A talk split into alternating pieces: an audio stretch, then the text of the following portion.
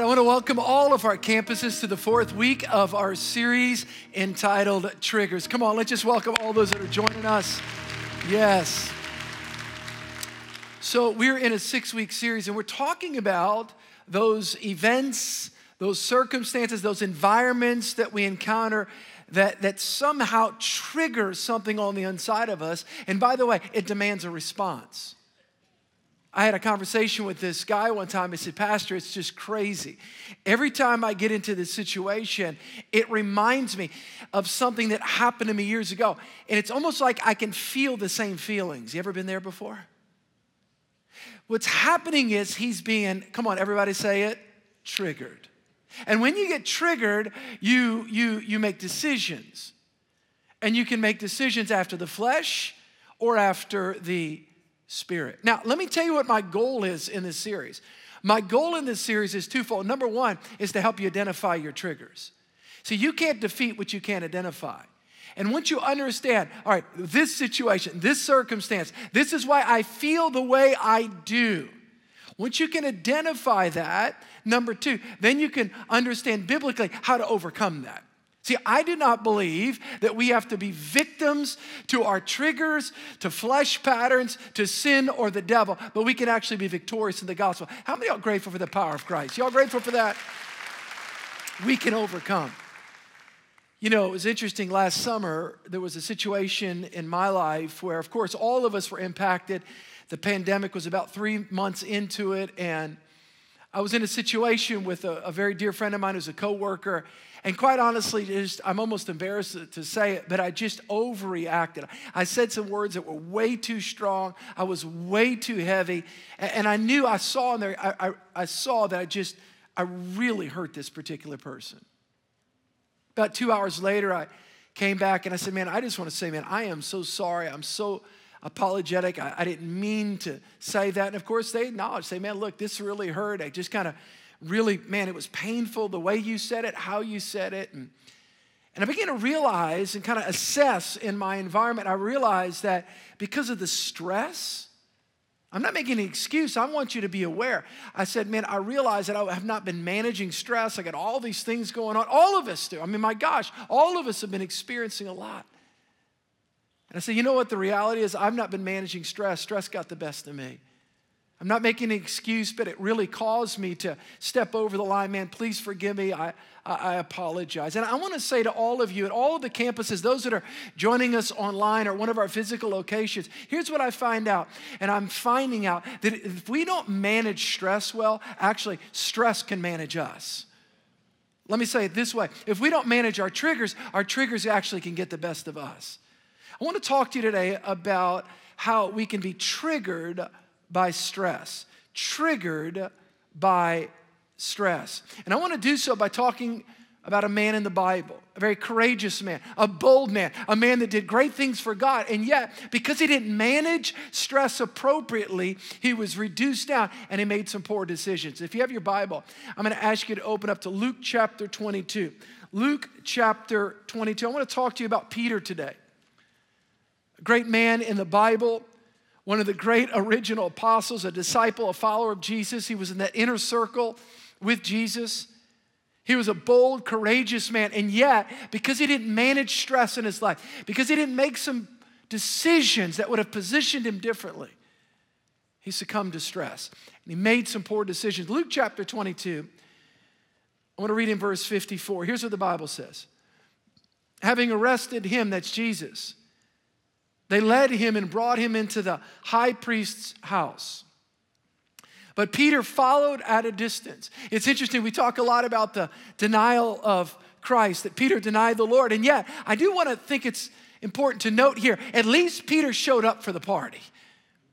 Let me say it this way at least he showed up for the event, at least he showed up for the fight. In other words, a lot of people, where's the other disciples? You ever thought about that before? Least Peter was there. He was following at a distance, and yet he was, he was there. And the Bible says when he got there, in the midst of the courtyard, he sat down, and Peter sat among them, and a certain servant girl, seeing him as he sat by the fire, looked intently at him and said, Hey, this man was also there. She's talking to everybody. She looks over at Peter. She says, Hey, see this guy over there? He was one of those Jesus followers. He was with this guy. Watch Peter's response. But Peter denied him, saying, Woman, I do not know him. Uh oh. First denial.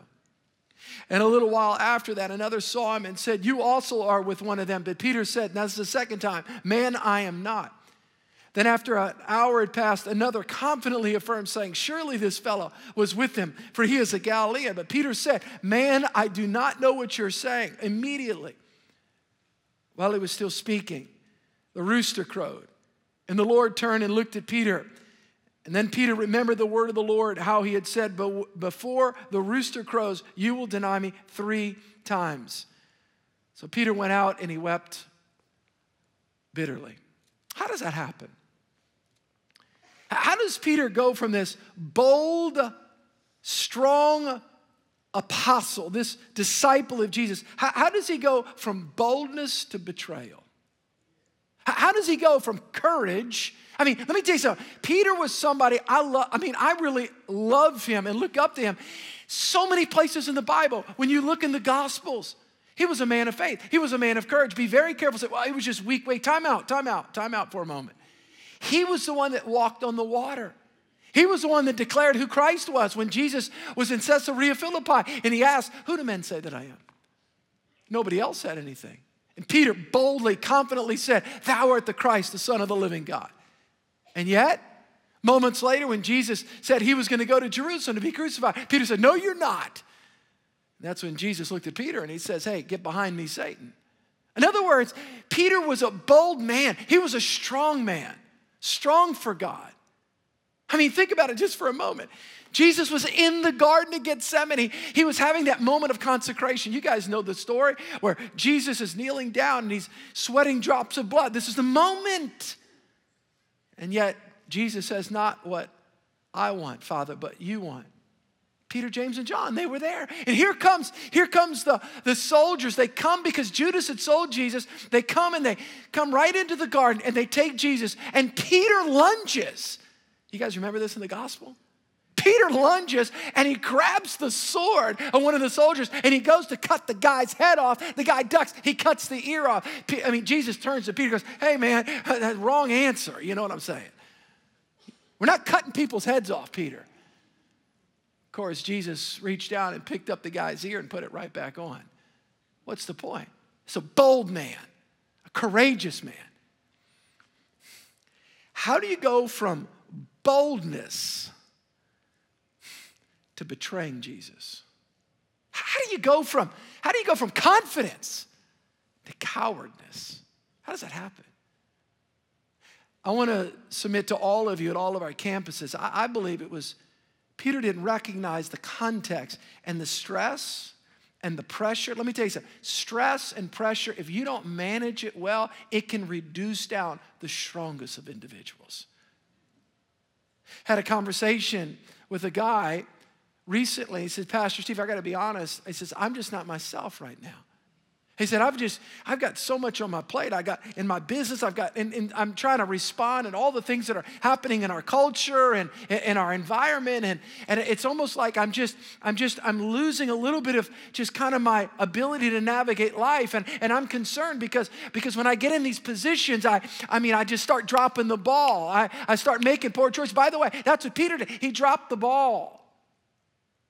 Sometimes we drop the ball privately, sometimes we drop the ball publicly, and everybody sees it. Matter of fact, I, uh, speaking of dropping the ball publicly, I, um, I played football in, in, high school and I played free safety at John Curtis, the greatest football school in really the whole world.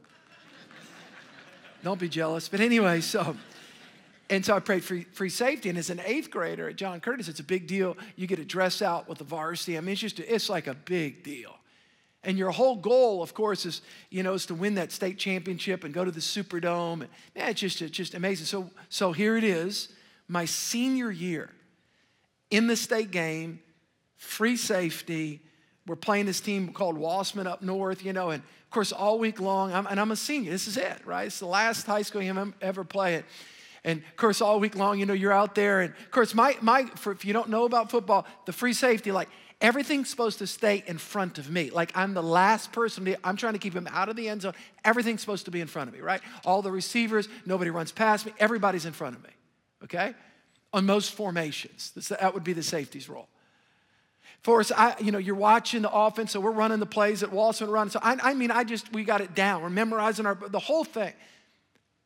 And so here it is. I see it. I'm, I'm in the game, and I'm like, okay, here it is. Okay, I see. Okay, that tight end. Okay, here comes. It's like this. It's like the whole thing is coming. And so he comes and he runs, and I see it. And so I move this way over here, and I see the ball. I, I'm like, I just I read it, and and so I jump up for the ball, and I grab the ball, and the guy's behind, kind of like on my side. He jumps up for the ball and he grabs the ball and he pulls the ball out of my hands. I drop the ball. He falls down and it sets up the touchdown that ultimately wins the game. Now, I just want to say this to everybody. I am so grateful that I did not grow up in high school where they had cell phones recording all of our stuff. How many are grateful that, uh, matter of fact, I told somebody one time, I'm so glad that my high school life was not recorded on somebody's cell phone. Don't look so holy, you do too. So I would talk to my sons about this. Yeah, you know, I played pretty good. You know, I was pretty good. You know, of course, you can just kind of, you don't have to give all the stuff. It's 1986. A year ago, my son goes, Dad, you're not going to believe what I got. Somebody posted that film online. My son fast forwards to that point and he has me going up and the guy catching the ball falling over and he's grabbing. He goes, Ha ha, this doesn't look good for you. I said, Get behind me, Satan. No, I didn't say that. I, I didn't say that. I didn't say that. Hey, remember what I said? Remember I said, listen, sometimes we drop the ball privately, sometimes we drop the ball publicly, and everybody sees. Stress, if we don't manage stress appropriately, man, it can cause us to drop balls big time. Now, let me just say this. I do not advocate, I don't believe the Bible at all advocates that we can live this stress. If any preacher says you can live stress free, it's not true. We live in a world my gosh, we live in a world where things happen. And think about all the stuff that all of us are dealing with family concerns and business concerns and all the cultural things. And I've been on three conversations this week with different people in our church where Pastor Stephen, they're navigating in family situations because there's disagreements about things, big ticket items, by the way. Stress is at epic proportions in our culture. This week I had a guy in our church tell me, he said, Pastor, Steve, you're not gonna believe what happened to me. I said, What? He goes, I was at Home Depot with my wife and my kids this week. He says, We're just going out there as a, you know, we're, we're, and we pull in front, and this guy pulls in front, and he looks at me, and I look at him, and, you know, I'm trying to, I'm gonna go around him. The guy jumps out of the car. He goes, I don't know if he has a gun. I don't know if he's gonna fight me. I don't know if he's gonna shoot the bird. I don't know if he's gonna cuss me out, my kids. I mean, it's just, he goes, I, I, have kind of froze. I didn't really know what to do. And, and so I wanna help everybody. Jumping out of the car at Home Depot, cursing somebody out because you're not sure which way they're gonna go on like uh, just in front of, how many know that's not normal behavior? That person's burned out, stressed out. Let me tell you, that person should be at Church of the King. Listen to Pastor Steve on Trigger series, by the way. I say that respectfully. Or any pastor that's preaching this. We can't live that way.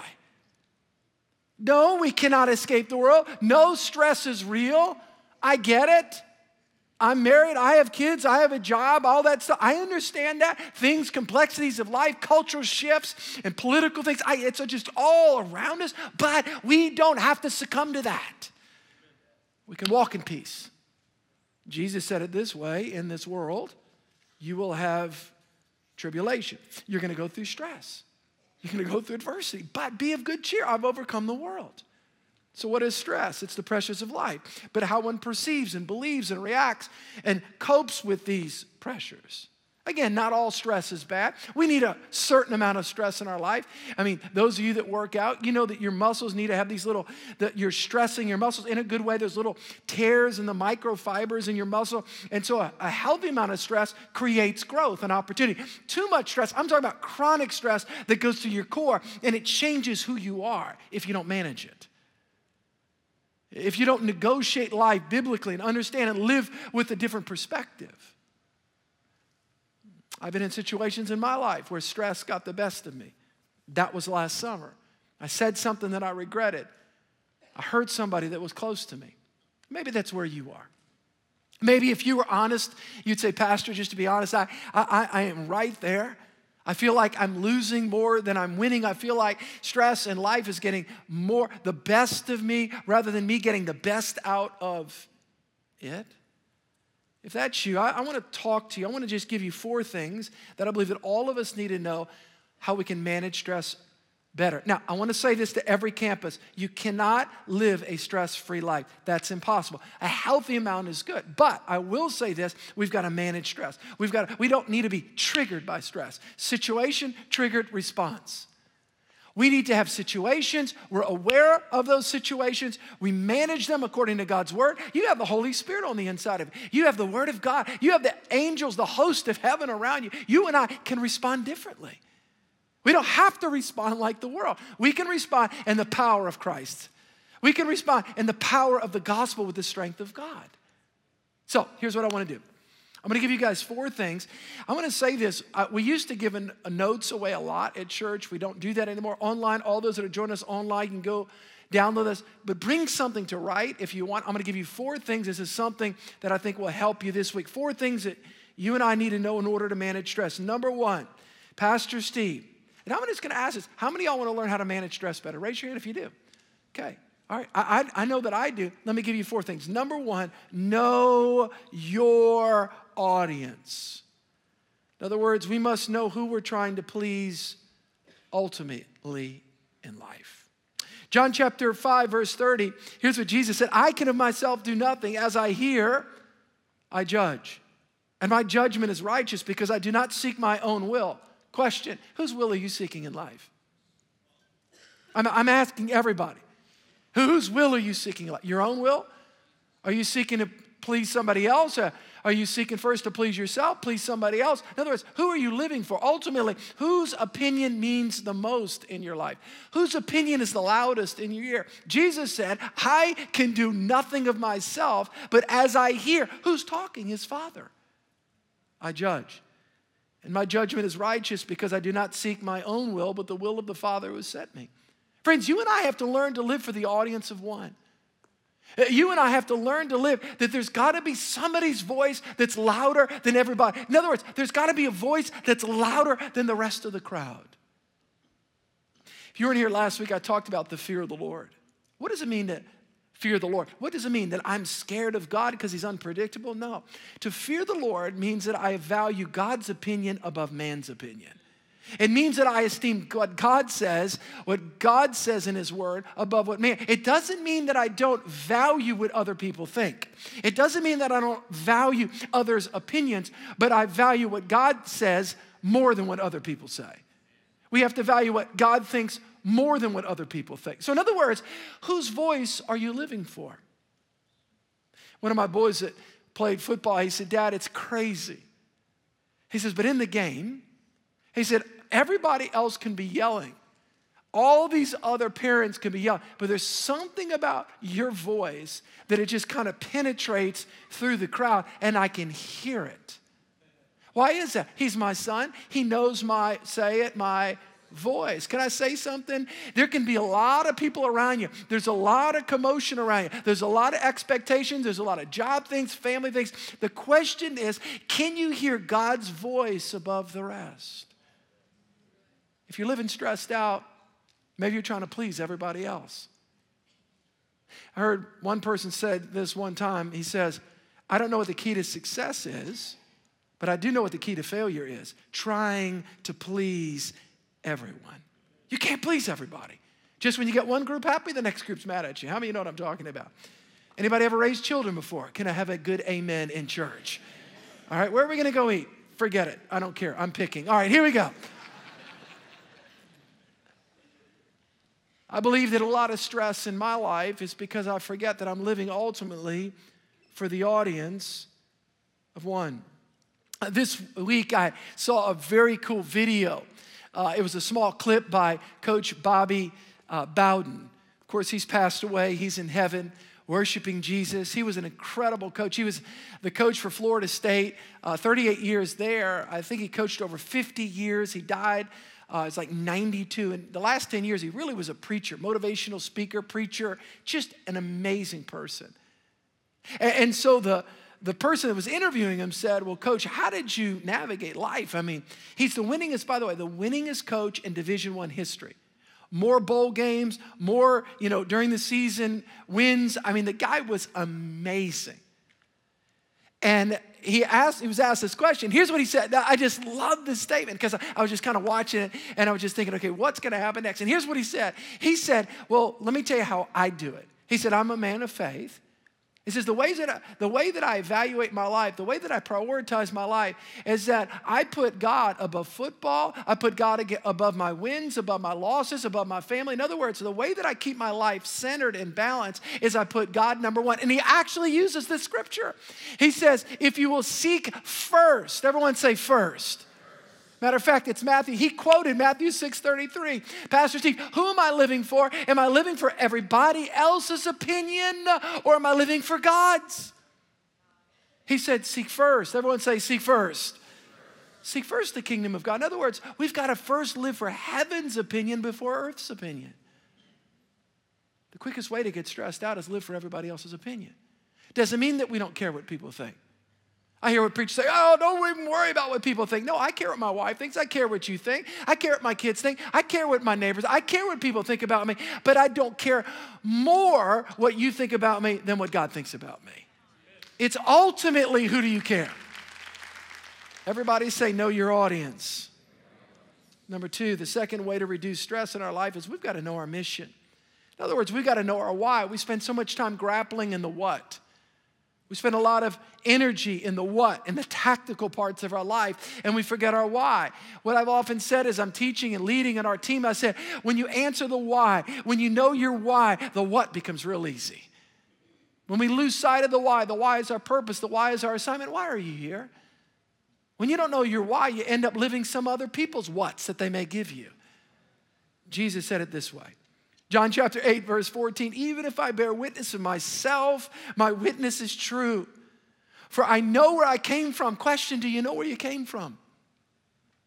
Now, if you believe that you're just slime plus time and you just just kind of kind of came out of some primordial, you know, ooze in some pond somewhere, if you don't believe that you're made in the image of God and the likeness of God, if you don't believe that God's your creator and you're just slime plus time, then guess what? Then this scripture won't mean anything to you. But if you believe that you've been shaped by God, fashioned by God, created by God, that God birthed you, that God saved you, that God purchased you, that you belong to God, He knows your gifts and talents and abilities, and He put you on this earth with purpose for a purpose to serve your generation, all of a sudden you live with heavenward focus.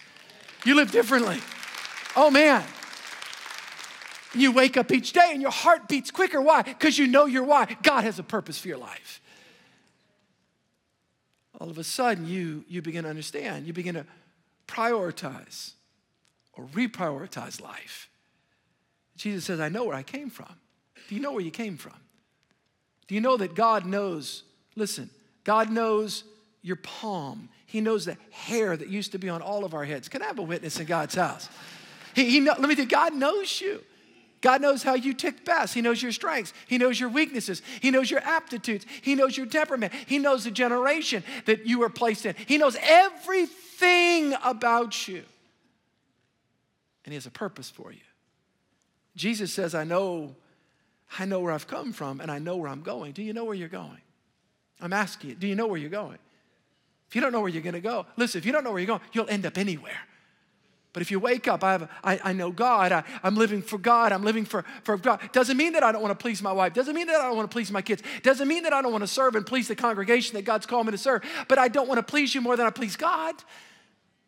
I don't want to please my wife more than I please God. I, I, I, don't want to please my kids more than I please God. Why? Because if I please God first, if I live this way, I'll have strength to actually do this way. I've got to know my audience, but I got to know my mission. Even if I bear witness of myself, my witness is true, for I know where I came from and I know where I'm going. But you do not know where I came from and you do not know where I'm going. We've got to make a decision. Are we going to live, watch this, by heaven's priorities for our lives, for heaven's purpose for our life, or man's pressure? You're either going to live by God's purpose or man's pressure. Which one are you going to do? Number one, we've got to know our audience. Number two, we've got to know our mission. Number three, this is big. This is big for me. You and I have to know when to rest. Sometimes we get stressed out because we're not biblically fulfilling what God has designed our life. He's, we're not living according to His guidelines. Mark chapter 6, verse 31, Jesus said this. And he said to them, Come aside by yourselves to a deserted place and rest a while. For there were coming, for there were many coming and going, and they did not have time to rest. The reason why Jesus, I love Jesus, he was just cool.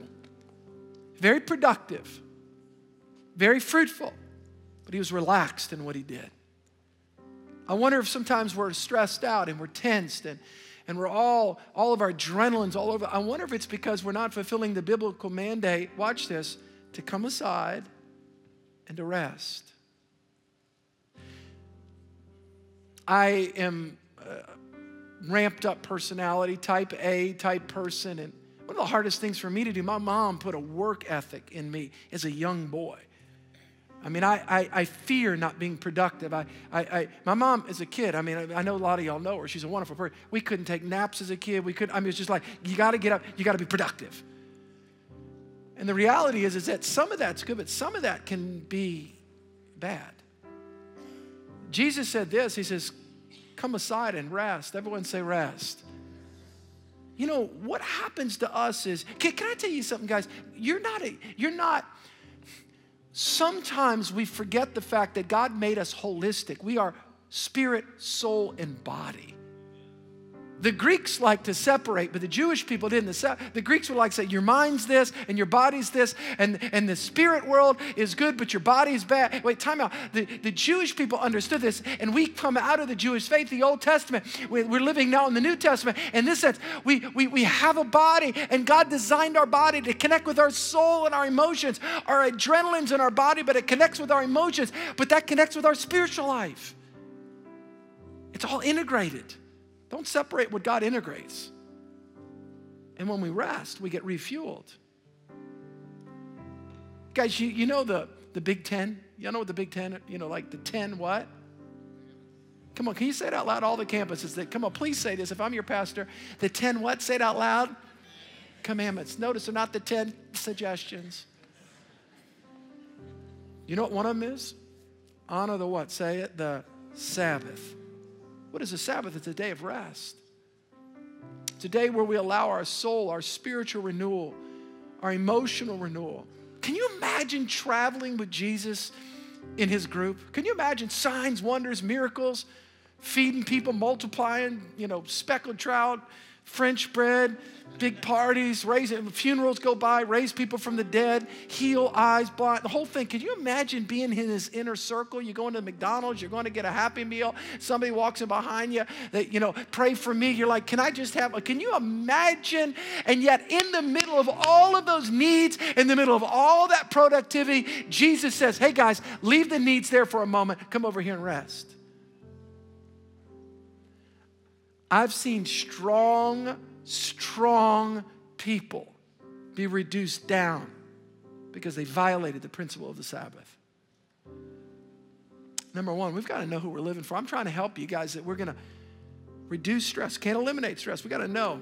Ultimately, we want to please God. Doesn't mean we don't please our spouse. Doesn't mean we don't. But ultimately, we want to please God. What does God say? What does God say? Everybody say, what does God say? That's the fear of the Lord. Number two, we got to know our mission. Number three, we got to know when it's time to rest. Learn how to take a vacation. Learn how to take off. Learn how, we've got to take time.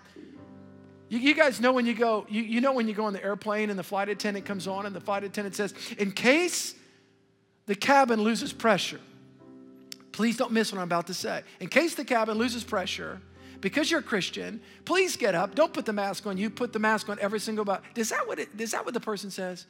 No. It says, put your mask on what? Say it first. Why? So that you can actually see correctly to be able to put it on anybody else around you. If you're not healthy in your soul, it's hard helping people around you.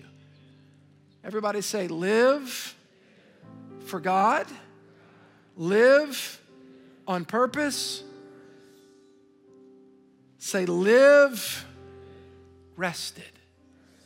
Doesn't mean you're not productive. Live rest. Let me give you the last one. You guys ready? Live and know your lifeline. What is your lifeline? Make and keep the habit of personal devotional life. Mark chapter 1, verse 35. Now in the morning, having risen a long while before daylight, Jesus went out and he departed to a solitary place, and there he, come on, say it. Can I ask you a question? Do you think if Jesus, the Son of God, fully God but fully man, who had no sin nature, do you think if it was important for him to check in with headquarters in the very beginning of the day, do you think that just maybe it's important for us to check in with heaven?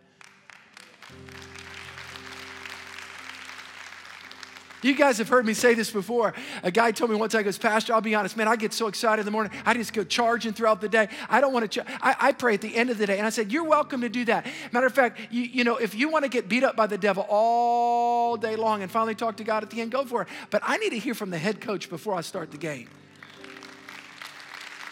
I want to encourage you. I don't care if it's five minutes, I don't care if it's 10 minutes. If Jesus rose early in the morning and prayed, trust me, you're checking your email. Why don't you check the Bible?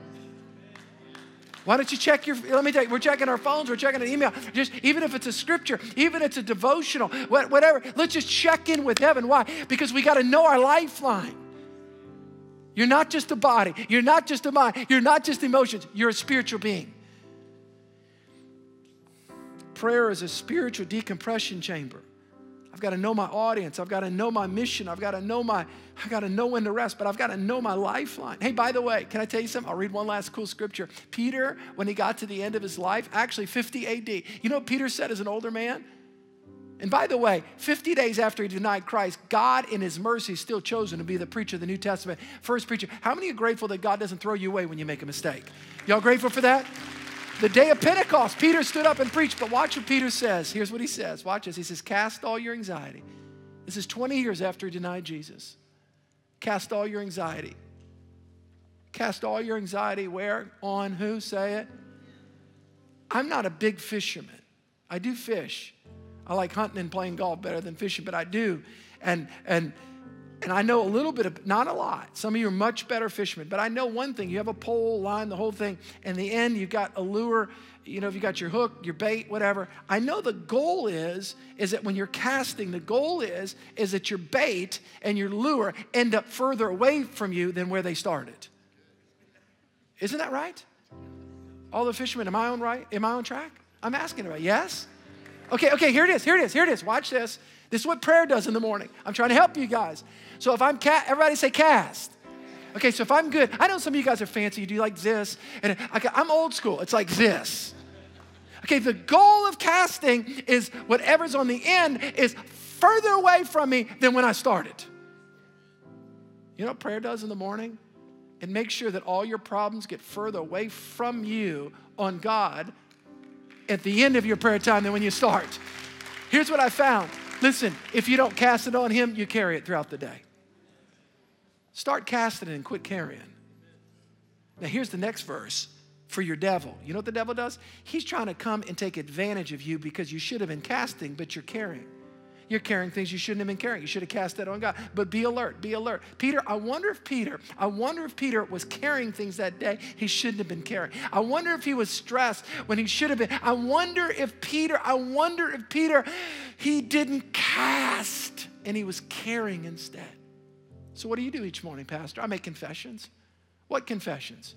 I, I, confess. Confession is two things. We confess sin, but we confess also the Word of God, the positive framework of God's Word. All right, here it is. I'm going to give you my stress confection. Y'all ready? Two people are excited. Here it is, one minute left. Matter of fact, here's what I'm gonna do I'm, I'm, gonna ask every campus, everybody to stand at every campus right now. Everybody. If you're online in a home, stand up right now, okay? If you can, if you can. All right. So, so this is what I do. What am I doing? I'm teaching you how to cast. Are you guys ready? Here it is. I'm teaching you. This is in my prayer time. This is how to cast. This is, this is our stress confession. All right, here it is. Number one, let's say it together at the count of three. The first one. You guys ready? One, two, three. God takes my anxiety.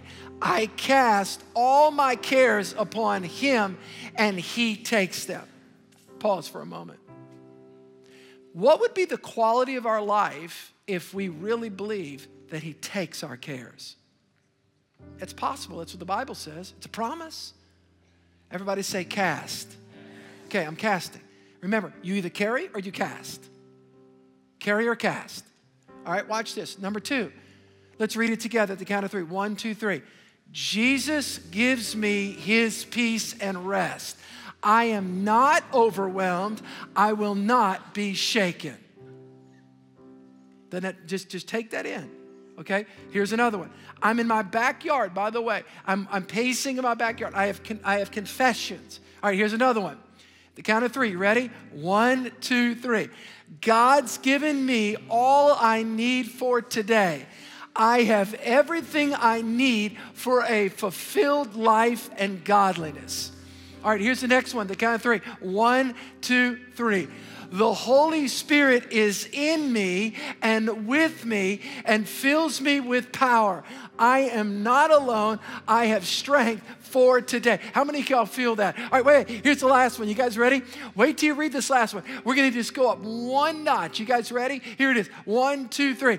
God's already in my tomorrow, so I don't need to be anxious when I arrive. Come on. Isn't that powerful? God's there. He's the Alpha and the Omega. I'm going to pray for you guys. I'm going to ask everybody to bow their heads. Maybe you've been carrying what God told you to cast. You've been carrying worry, and I'm telling you, that's where stress comes from. It's when we internalize the problems, and God says, Give me your problems. Give me your worries. Give me your cares. Cast or carry, it's your choice. Lord, give us the grace. I'm going to ask you if you feel comfortable just putting your hands out like this in front of you. I don't want to embarrass anybody, but Holy Spirit, I'm asking that you would teach us how we only want in our hands what you want us to, to have in our hands. And Lord, we cast our cares upon you. Holy Spirit, fill our hearts right now. Fill our lives right now with your peace and your promise and purpose in your presence. Lord, we just give to you right now. Why don't you just, maybe you just need to picture that, that you're just giving over to God your cares. Just give it to Him. That struggle you've been dealing with, that challenge with that kid, that challenge in your job, whatever it is. It's not that we don't deal with things, but we don't have to carry the stress attached to that thing, the worry attached to it, because God's got you. Yeah, just give it to Him right now. Jesus, we thank you. We cast our cares upon you, Lord. Lord, we thank you for your grace and your mercy. Lord, as their pastor, I bless these amazing people. I pray the favor of God and the grace of God upon every man, every woman, every boy, every girl. Lord, you're teaching us what it means to live for the audience of one, to know the audience we're living for. Lord, you're teaching us to know our mission. Lord, to know when to rest and to know our lifeline of prayer. Oh God, teach us in prayer to cast, to not carry, but cast. We give it to you. I bless your people this day in the mighty name of Jesus. And everybody said, we give the Lord a hand clap. Come on, we bless the Lord. Hey, I love you guys. I'll, be, I'll see you next week. God bless.